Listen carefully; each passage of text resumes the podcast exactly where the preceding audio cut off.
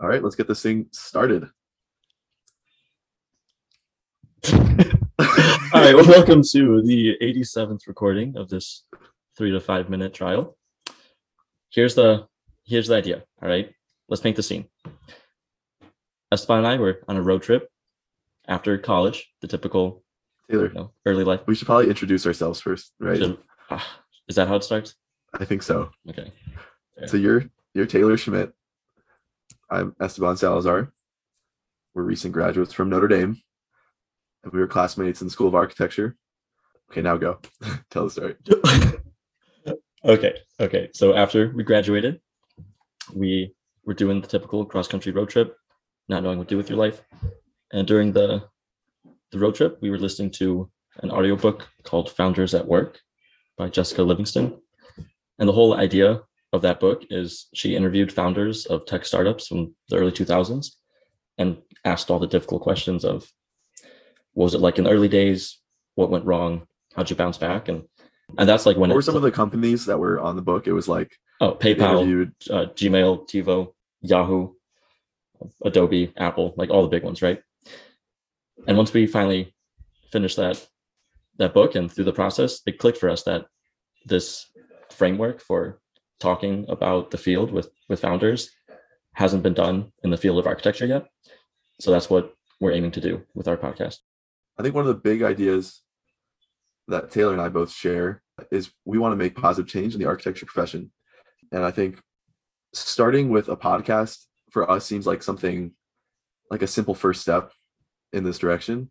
So by interviewing the founders of various architecture firms, by understanding like the path, the journey that they took to get to where they are, I think we can start to break down some of those turning points, major decisions that they made certain motivations that they had that actually drove them there in the first place and start to create a roadmap for ourselves and hopefully our listeners who we envision to be like us looking to start their own business in architecture not knowing where to start.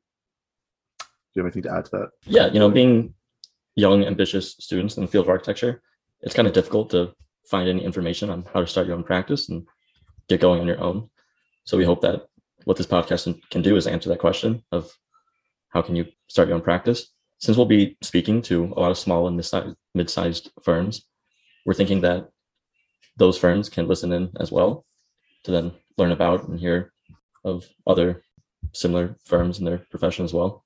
So it's not just for the students, but i mean also part of it taylor is like creating this discussion in the profession because right now it's like everyone has a closed book and keeps their secrets to themselves and all the lessons that they learned they just they hide from others or essentially there is just no talk about yeah, it's what of, is best practices Yeah. so by starting this discussion we can kind of generate a more positive environment in the architecture in the profession of architecture Yes, I agree. and for for who we're looking to be interviewing, uh, it's a lot of we'll throw around the word innovative founders and architecture, but that's kind of hard to come by. So with being innovative, we're going to view that as incorporating lessons or other fields into the profession of architecture. So modular housing could be one way to describe being innovative. Having a very successful culture within the firm could be another way to describe innovative. Utilizing modern and new technology in the firm could be another way to describe innovative.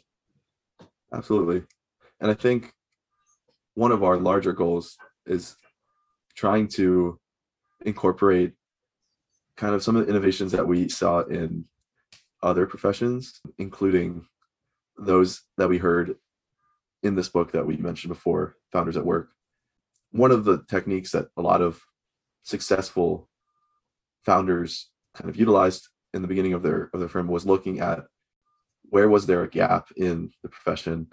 Where are things that i can apply something that's already been solved in a different profession and use it to kind of solve a problem that i'm i'm looking to create a product out of?